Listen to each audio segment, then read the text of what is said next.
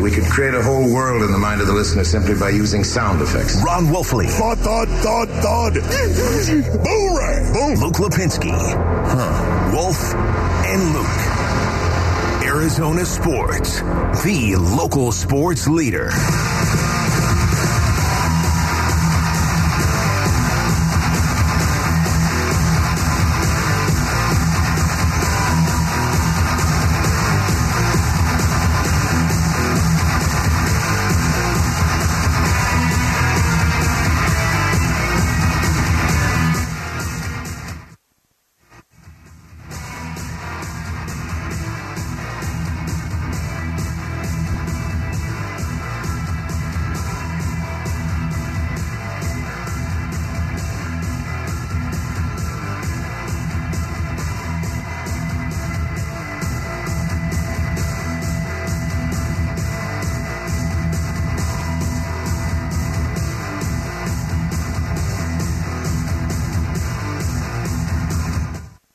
And uh, one of the teams that got extremely close, and the team that the Cardinals are obviously looking very closely at right now, with uh, with Aaron Glenn's name being brought up and, and coaching the searches, and now Dave Sears joining the Arizona Cardinals as an assistant GM, is uh, is the Detroit Lions, and we have their special assistant to the president and CEO, Chris Spielman, on the uh, on the Arizona Sports Line right now.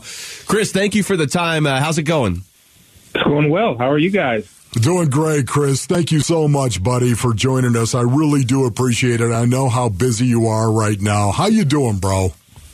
Uh, doing well, and uh, you know, just uh, looking for an opportunity to, to help and be around people that are committed to the same thing, which is, I think, one of the things that Brad Holmes and Sheila and, and Dan have brought to the table is that everybody shares a, a vision, and it's an unselfish vision, and so.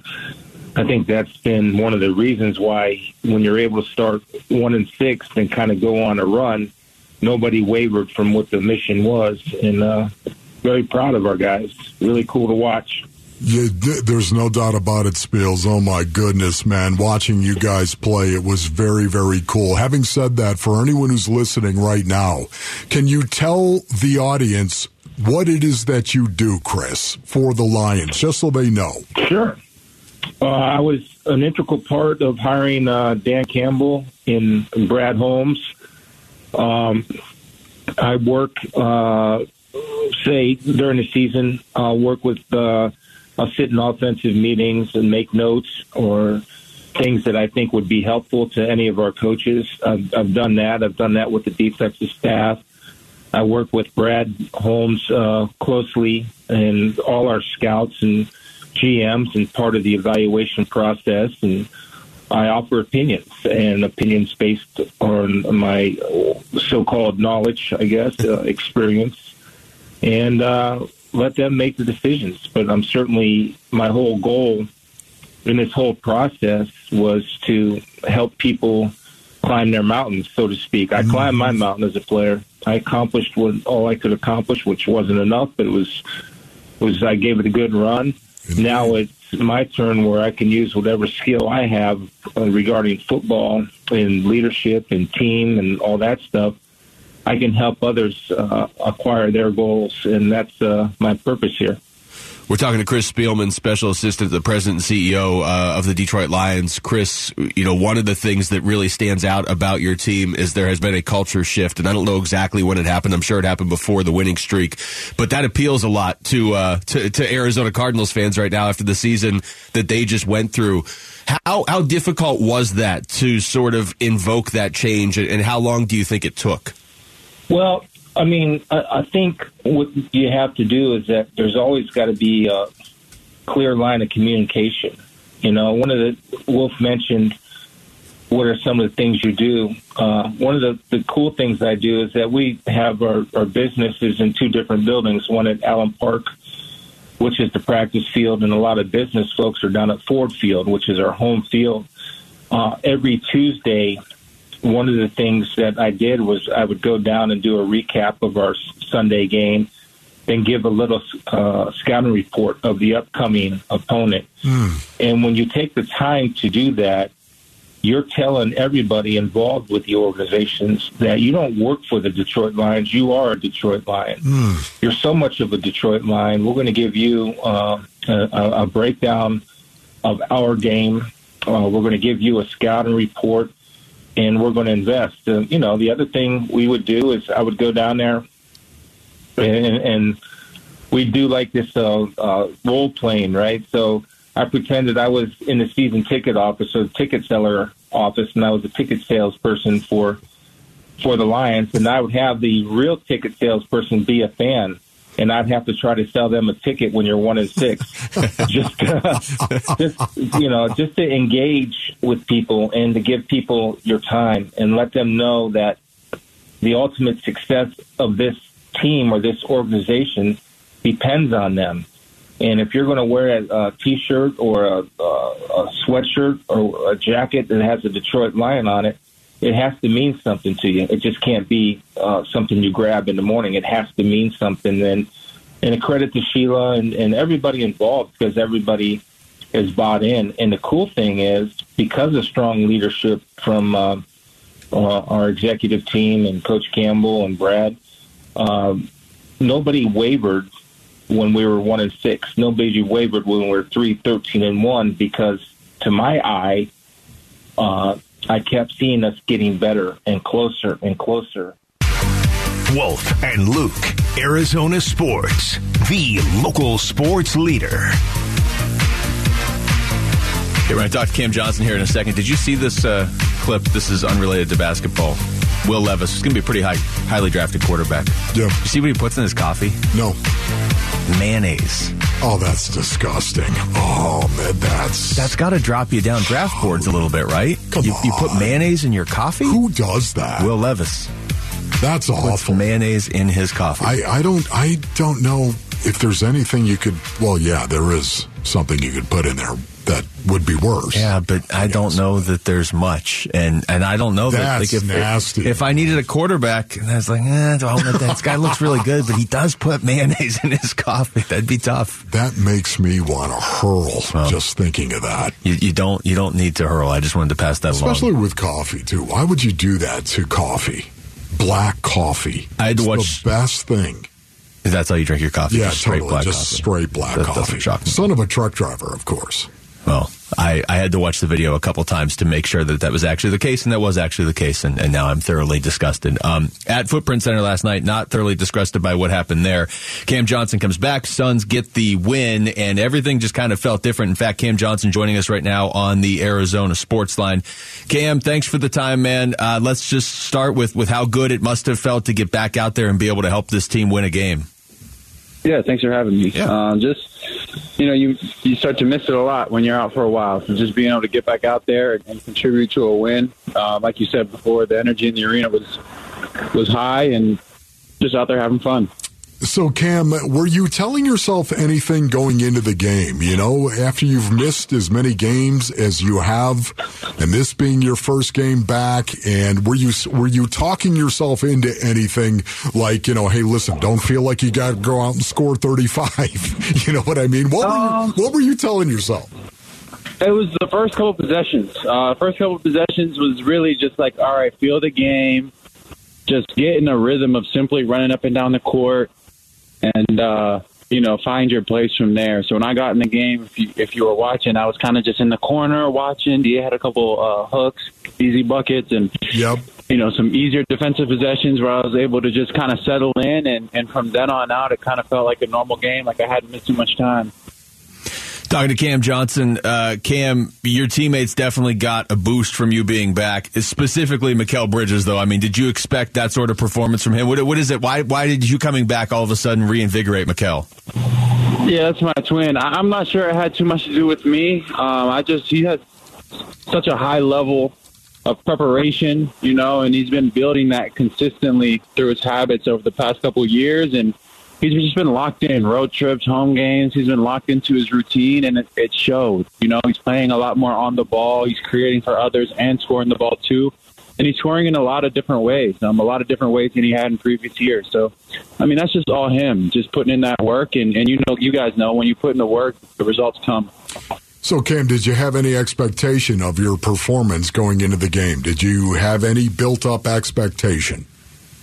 No, I wouldn't say I had any ex- expectation. Um, I was able to watch a lot over the past, you know, 37 games and, and just watching, seeing how games are flowing and then seeing what I had done, you know, the previous eight games uh, before I got injured and even games of the previous seasons and just seeing areas where I, I know I can improve. I know I can be better. I know I can find shots. I know I can attack defenses, and I know I can make plays defensively from. Um, and just trying to execute those things and drip feed those things into yesterday's game was my main focus. But outside of that, no expectations of, of anything else. Talking to Cam Johnson, Cam, so this team's played for a while now without you, without Devin Booker, Chris Paul. I mean, you guys have obviously been hit hard by injuries. I, I can't imagine it's easy to watch. What are you guys talking about when you're sitting there on the bench? It's like an all star team watching the Suns play. Um, we're really locked into what's going on. You know, just not necessarily talking about what the future holds or what the past was, but talking about what the guys are doing on the court, what's working for us, what's not working, um, pace of play, defense, and, and just seeing how guys are integrating themselves into the system and taking on new roles. And, and the flight of the team has been really high, you know, all season. And it's a credit to the guys who, who have been playing night in and night out that have just been put you know, putting it all out there. The results haven't always been what we wanted them to, but I, I think that will turn around, and, and I think everybody has kind of um, increased their capacity over that time. Hey, brother, what did you miss the most? That feeling, stepping on the court, that, that rush, just being out there with, with the guys that we work so hard with, you know. Da, Mikal, uh, those are guys that I'm, I'm coming up on year four with, and, and that's not something I take for granted. Um, so just being able to step back out there with them, compete, and come away with a win, uh, feel the energy of the crowd, um, it was a lot of fun. Uh, talking to Cam Johnson, Cam, some of these new guys that you were talking about that have stepped up, who who has stood out to you that maybe we didn't know about at the start of the season? Um, I think Damian Lee has done a fantastic job, guys. Mm. Like, um, he's shooting the ball at maybe fifty percent from three. 95 from the line, um, and, and he's making plays offensively and defensively and taking on a bunch of roles, whether it's an off ball shooter. He's been playing on the ball a lot. Um, so he's one guy in particular that I've just been really impressed with. And I think, again, it all comes from his work ethic. He's one of those, you know, really regimented guys where he has his body routine, he has his shot routine, and, and he really sticks to it. And uh, he's been playing at a really high level. Kim, are you concerned with where you guys are in the standings right now? How much talk of that goes on in the locker room? Um, no, I think we're just in a position where, I mean, you look at the standings, we're probably like five games out of, of fifth place, you know, and with 30 some games left in the season, um, a lot of different things can happen. And, and we've been on the, you know, the rough side of a couple games.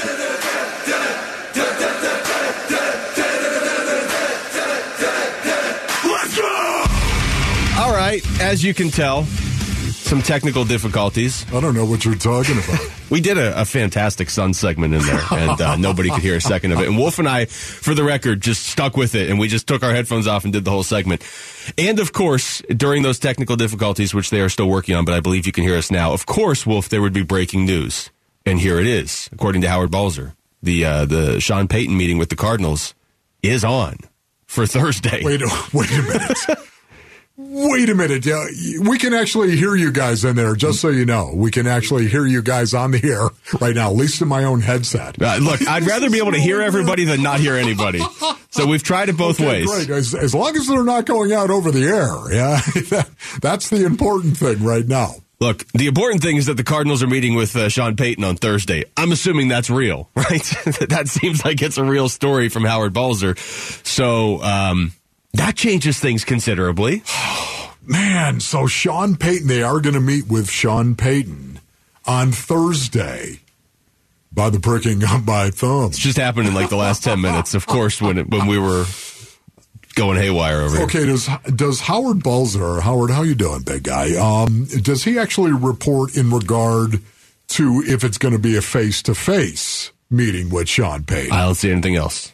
I just see, like, I'm looking at the comments back, and they are a bunch of Photoshop pictures of Sean Payton looking at Kyler Murray. But I do not, uh, I don't see any update other than than that one. Um, but look, we were talking about this earlier in the show today, and we talked about this on Friday. Yeah. Even if you don't, I mean, word for word, an hour ago, I said this. Even if you don't hire Sean Payton, at least sit down with him. Of all the people that I would like to hear, hey, okay, this is uh, this this guy's thoughts on Kyler Murray. What what would you do if you were our coach, Sean? What, that stuff is valuable, even if you hire somebody else. Yeah, but you know, I, I wonder if Sean Payton why why would Sean Payton go ahead and agree to actually meet to in an interview that he knows he's not going to get hired. I don't think just, he would. Just because you want me to tell you my opinion of Kyler Murray. Yeah. Uh, I don't. I just don't see him doing that. I, I don't he see wouldn't. him doing that. I don't think he would. Yeah, no, I, I don't. That's the thing. It's a fine line. You can't. You can't sit there and be like, Sean, we're not going to hire you, but can you just come in and tell us all your secrets?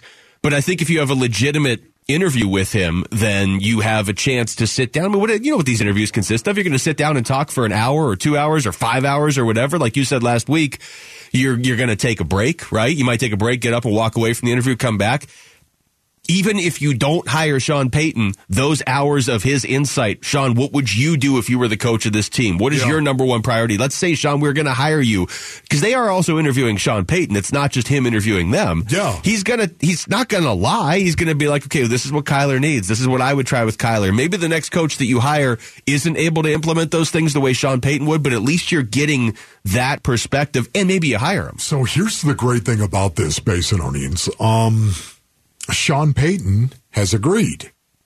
Interesting. He has agreed. Well, how could you do that, Sean? We all thought you wanted to be the general manager, and of course, well, I, I realize these other teams that he's interviewing with, they also have general managers, general managers that aren't going anywhere. So now this is this is a good sign, based on earnings, because at least Sean Payton has something that he wants to say to the Arizona Cardinals as well and get their perspective on, hey, you know what? How do you feel about me coming in here and being your next head coach? Very interesting to me that he accepted this and said, yeah, we're going to do this. I'm going to interview. Apparently, maybe Sean Payton, there's a couple of things going on. Maybe he doesn't like some of the things he's heard thus far in some of the other interviews.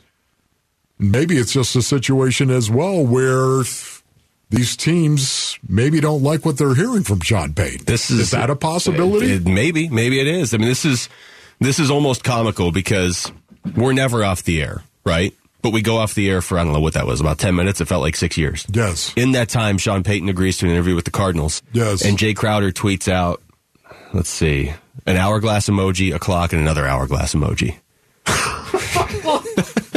You gotta be kidding me. I don't know what that Don't means. I, I would, do this I- right I would assume, okay, it's the trade deadline is in two and a half weeks. Time's ticking. I would assume, Jay, is that what you're saying? Yeah, um, I don't know what's going on here, base earnings. I can tell you that. I certainly don't know what's going on with Jay Crowder. I, I don't know what else is going on with Sean Payton.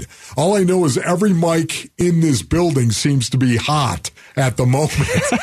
That's what I do know.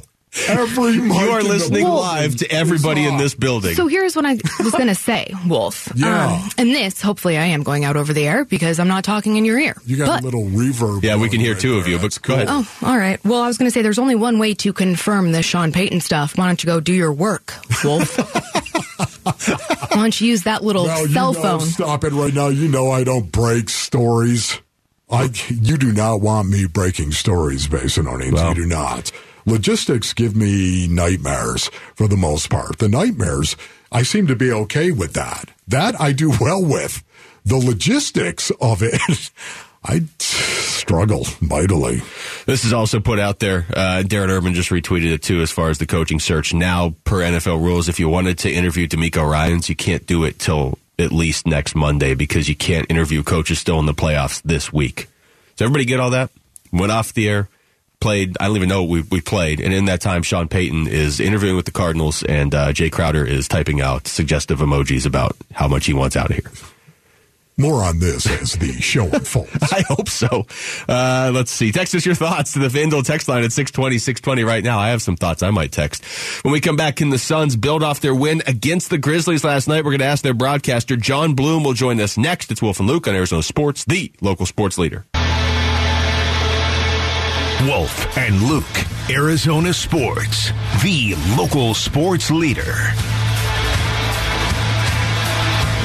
All right, welcome back to the show. It is Wolf and Luke here on a Monday morning in the Phoenix Suns. How different does this feel, Wolf, from a week ago? Now they've won three games in four nights. Kind of starting to get healthy. Still no no Booker yet, but Chris Paul comes back. He looks really good last night. So joining us right now on the Arizona Sports Line is John Bloom, one of the Phoenix Suns broadcasters. Bloomer, I would assume I know the answer to this, but how are you doing today?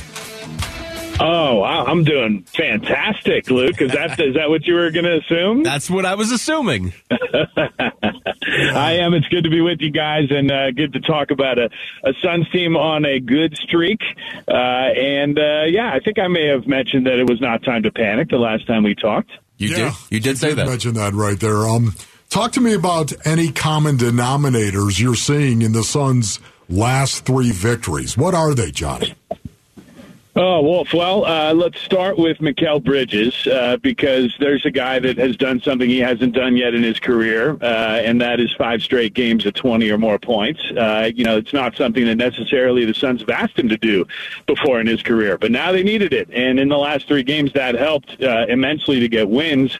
Uh, previously, in the, in, the, in the two before that, it didn't. But now he's got a little more help. He's got his twin, Cam Johnson, back. He's got Chris Paul last night doing Chris Paul things things. And then Josh Okogie off the bench has just been absolutely dynamic. Uh, you know, you, you break his nose. Uh, his teammate actually did that, but it doesn't matter how it happened. It happened, and he has to get back out there and play with a mask. And it just seemed like, uh, you know, it even took his his effort up a notch and his fearlessness up a notch, which is hard to say because that's one of his best traits and why he's been so effective as a basketball player, not just here in Phoenix, but while he's with the Minnesota Timberwolves his first few years. So he's getting a great opportunity. All these guys that are getting these opportunities, Wolf, I think that's the other common denominator. They're all taking advantage of it. Jock Landale taking advantage of his time. Dario Saric jumping all over his opportunity after having to sit for an entire year. It was great to talk to him again on, on the post-game show last night and just hear his energy level taking such a big jump along with his teammates right now.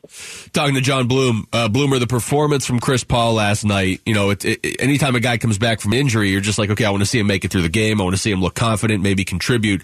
Uh, he did more than contribute. 22 points, 11 assists in 38 minutes, and and he looked. It was it was really it was the eye test more than the stats. He looked like Chris Paul that we saw last year and the year before. And, and I'm not saying that because he did that last night, he's suddenly that guy again. But how much would that do for this team? Like I think that's that's just as big, if not bigger, than any trade they can make at the deadline if they get back vintage Chris Paul. Yeah, that's the thing. I mean, uh, you know, when when you keep looking at the standings, and, and after last night's win, you know, it's a totally different feel in the standings now. They're what? They're in seventh, and they're half game out of sixth, and they're what, two three games out of third. And the team that's in third is Sacramento for crying out loud. So can we all just calm down for a second and understand that not only are you bringing DeAndre Ayton as soon as he gets through this illness that he has uh, back, but then you got Devin Booker returning from the groin injury. You still have Cam Payne and Landry Shamet that you need to get right and bring back. All this firepower is coming back to this team, not to mention anything that they're going to do outside the roster as they are still going to most likely, if not definitely, make a trade with Jay Crowder being involved in that. So I am uh, still very confident that this team is is ready and poised to make a solid run in the second half of the season. And I want to give credit to not just Chris Paul for the hard work that he's done off the floor, missing those seven games, but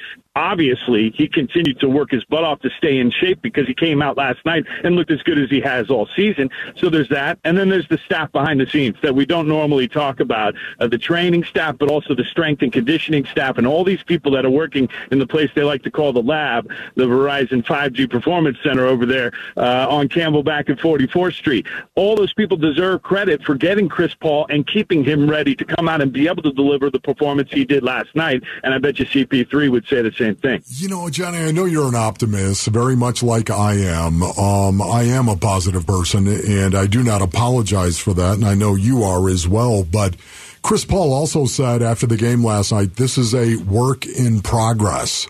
Where do you think that work will take them? Yeah, I do think it is a work in progress, Wolf. Uh, and I think that, you know, part of that progress is the roster, like we just talked about, which healthy bodies are returning, what could happen to the roster with the trade. All that stuff is still in progress. But then it's also just that, that this team needs to come together. And by that, I mean, we still need to identify some roles here, Yes. meaning who is the first guard off the bench, who's the first big off the bench. Those things have varied so much this season. What are the rotations like for this group? And I know that they are trying to be as adaptable as, as possible. That's a, a word that Monty Williams has brought up uh, frequently through this season and given credit to his team for being adaptable. Well, Monty and his staff have had to adapt too, and they've had to figure out who do we put on the floor just to start the game, who do we want to finish the game, how are we tweaking this throughout the game because we're dealing with with lineups we've never seen play together before. So to me, one of the biggest things over the next 35, 36 games has to be solidifying those rotations because when you get to the playoffs, you don't want to be uh, working on that stuff. You want that stuff to be pretty firm, right? Talking to John Bloom, uh, Bloomer, you kind of touched on this earlier with some of the guys that have had to step up with all these injuries, and you never like to see it in the moment. But you know, guys always talk about, okay, this is an opportunity for another guy to to maybe show what they can do or to get some reps. Uh, of the players you've seen have to step up this season, does one or two of them stand out to you of, of guys that have maybe carved out a bigger role as we get towards the playoffs? Yeah, I'm going to say two, uh, Luke, and, and one's going to be recency biased, and that's because I haven't talked about him yet, but he's the local product, Saben Lee. Uh, you know, he's only played six games, but he's been so impactful in these six games and certainly has contributed to the victories the last three.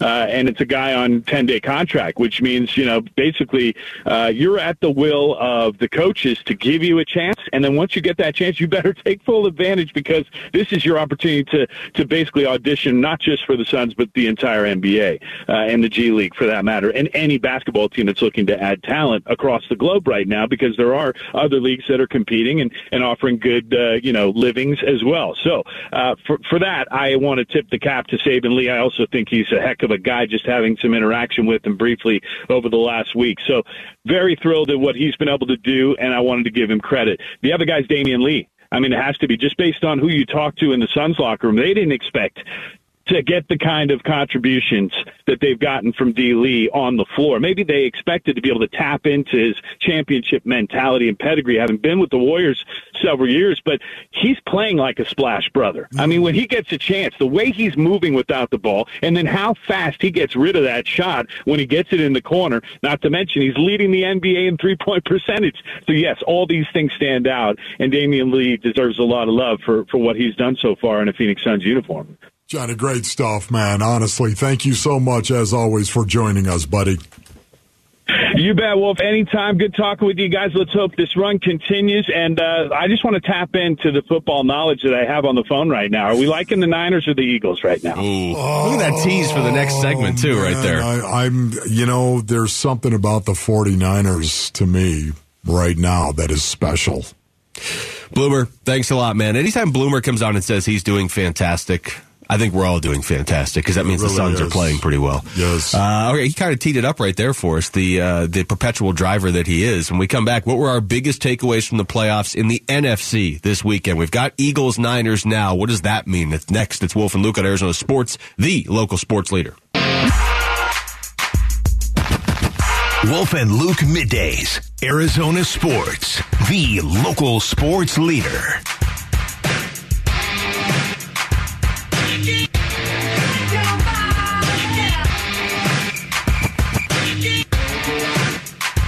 Right, back to the NFL, and, and Wolf said this earlier. To me, the most impressive team over the weekend was Cincinnati. But when you look forward to these two matchups we're going to have coming up, and maybe Philadelphia should have been the most impressive team.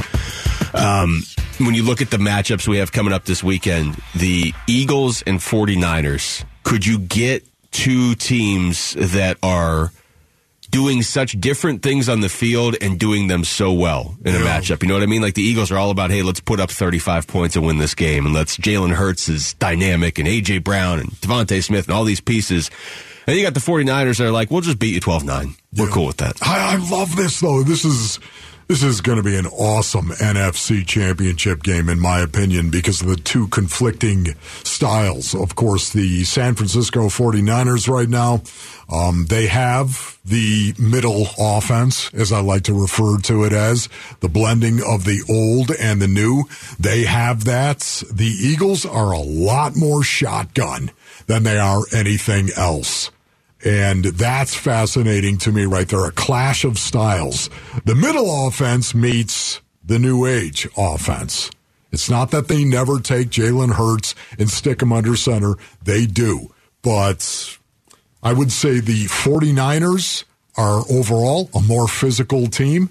And we'll see in the end if that wins it for them. Because I can tell you this right now the team that ran the ball best again for the second week in a row, the overwhelming favorite to win the game, and they did. You mean pretty much every game this weekend, right? Yes. It was it was every game. Yeah, look, you've been saying for a while now there's going to be a game in the playoffs where Brock Purdy maybe doesn't have to win you the game, but he's going to have to make some big plays to win you the game. And I'm not saying he didn't make any plays last night against Dallas, but that was a clinic and Kyle Shanahan being like, okay, we're going to take six yards from you here. Uh, you think we're going to run here on first down? We'll pass here, but then we're going to run. And they just killed the clock and they just, a seven point lead for the 49ers right now is like, it feels like a 20 point lead and they know it and they play that way. That's this, awesome. This might be that game though that you've been talking about where I don't know that you're going to hold Philadelphia to 14 points. You may need, and it's Philadelphia's going to have a hard time moving the ball against that 49ers defense, but you might need to beat Philly like 24 to 21, don't you Yes, think? no, this is going to be awesome to see that game. Not only the conflicting schemes that they use, the 49ers and the Eagles, but the fact that their strength, the Eagles' strength, is that offense. And now it's going to meet the strength of the 49ers. This is going to be big time. I cannot wait for that game. That is going to be my, my favorite game of the weekend coming up. There's only two, of course, but that one, that's going to be my favorite. Uh, yeah, the other one I think hinges a lot on whether or not Patrick Mahomes can play because, with all due respect to the Chiefs, I- think the Bengals are going to win that game anyway. But if it's Chad Henne against Joe Burrow, I think everybody's going to feel pretty strongly that the second game is is going to be the better one. So now, this game that we're talking about, how about the games from this past weekend? Eagles Giants, probably the most disappointing game of the playoffs. I know you and I both picked the Giants Crushed. on Friday. I, at least for me, that was coming from a, you can't just pick chalk. You got to pick one of these upsets. Like I said earlier, I'm more mad I didn't pick the Bengals because I thought the Bengals were going to win. But uh, I absolutely thought the Giants were going to show up to the game. I mean, if I, I think the line was seven and a half on that game. If you had said, okay, you got to pick uh, in terms of the actual like line, I would have said, yeah, they probably they keep this within a touchdown. They didn't even show up. And then if you want more evidence of how quickly things can change in the NFL, here's Saquon Barkley after the game. I don't know. I, I, I, something I would have to you know, sit back and, and think on. I really haven't had time to think on it. Um, I can't envision that being my last time in a Giants uniform. Uh, but like I said, that, all that stuff's out of my control. Um, that's a conversation that that's why I have you, you have an agent, and I have an unbelievable agent. So sometimes week, sit down with her, sit down with my family, and see what's up. You know, there's a whole lot of rules and stuff that can happen throughout this whole process. So uh, just go back, take a little time off, um, enjoy some time with my family, and see what happens. Man, I don't know what Brian Daboll was doing. Do you know what he was doing? I mean, all season I thought he was putting himself in Coach of the Year I candidate yeah. conversations. I, I don't, know. on this weekend what, what, was he was on. doing coming into this game. Honestly, the ladies and gentlemen, the New York Giants had four possessions, and Saquon Barkley had one carry for four yards. That's not going to get it done. What are you? What are you doing? I I'm sorry. Um, on their fifth possession, they gave the ball to Saquon three times. He gained four, five, and two yards on those three carries. And the Giants had the best possession of the game for them. Eight plays, 28 yards. They actually had two first downs. And then Jones got sacked. Um, I, I honestly do not understand it.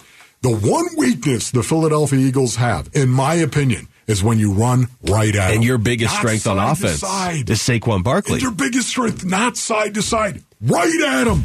This is why you've got to have the ability, once again, to do it all. I'm not saying that's the only way, but I am saying, man, against the Eagles, lower the plow, hit the gas.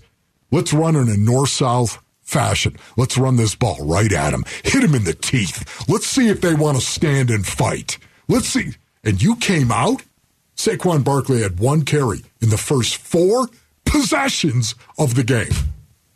Yeah, that's blown away by it, It's especially weird Blown that away. the Giants did that because the Giants have seen Philadelphia now three times this season. Remember we talked to Anquan Boldin last week, and he's like, any of those games where you've met for the you're meeting for the third time in the playoffs, you can almost throw everything out the window in those games, right? Because uh, all bets are off.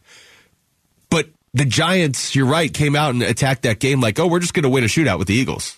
No, you're not. if you're the Giants, you're probably not going to win a shootout with many teams that are still playing football, but you're definitely not going Right. to win one with the Eagles. The team that can run right at them is San Francisco, though. I think they were trying to actually get Daniel Jones comfortable. I, I think they were trying to say, Did hey, listen, work. you know what? Nobody expects us to come out and throw the ball. Nobody expects us to do that. So you know what? That's what we're going to do. There's a reason nobody expected you to come out and throw the ball like that. We're just going to go out there. Danny, it's all on you. Dan, I just let you know right now. Yeah, I know we got down early, but it, it's all on you. I, man, I, I just, in retrospect, I wonder if Brian Daboll would agree. Uh, he still did a great job coaching this year. The Giants were still one of the better No stories in the. NFL, No but uh, but that, that was not a great look for them on Saturday. Now on Sunday, the late game, the San Francisco Dallas game.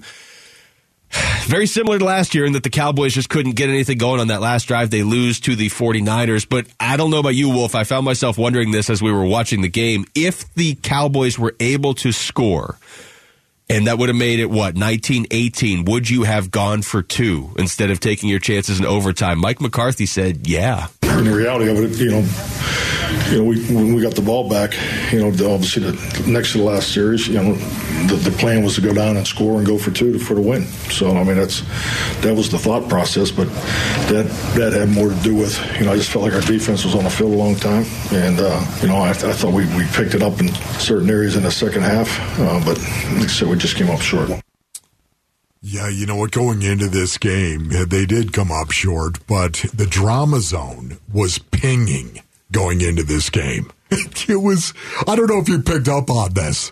It felt like Dak Prescott versus Brock Purdy. Yeah. You know what I mean? Dak Prescott, who's fighting his own playoff issues. boy he might be second on that list behind kirk cousins now like i always kind of give dak a little bit of a pass he was not good last night And now all of a sudden, Brock Purdy. That's that is amazing that Brock Purdy was able to go out there and throw the ball to the degree in which he did. 19 of 29 for 214 yards. I think it's very interesting that the 49ers are winning games not in spite of Brock Purdy. The 49ers are winning games often because of Brock Purdy. And the fact that, again, he did not throw a pick in this game is turn the ball over. critical. Yeah. It's critical to, to the 49ers actually being able to win these games, not turning it over, not having their young quarterback, Mr. Irrelevant, throw a pick. The guy is doing an incredible job protecting the ball, and because of that, the 49ers are playing with confidence right now, and they believe they can win the whole thing. And why wouldn't you? So what is he? He's since he took over against Miami, he has thrown 16 touchdowns and three interceptions, counting the playoffs. And since that Miami game, he's now eight zero. We've, we talked about this last week. Obviously, we're not the only ones making the connection here.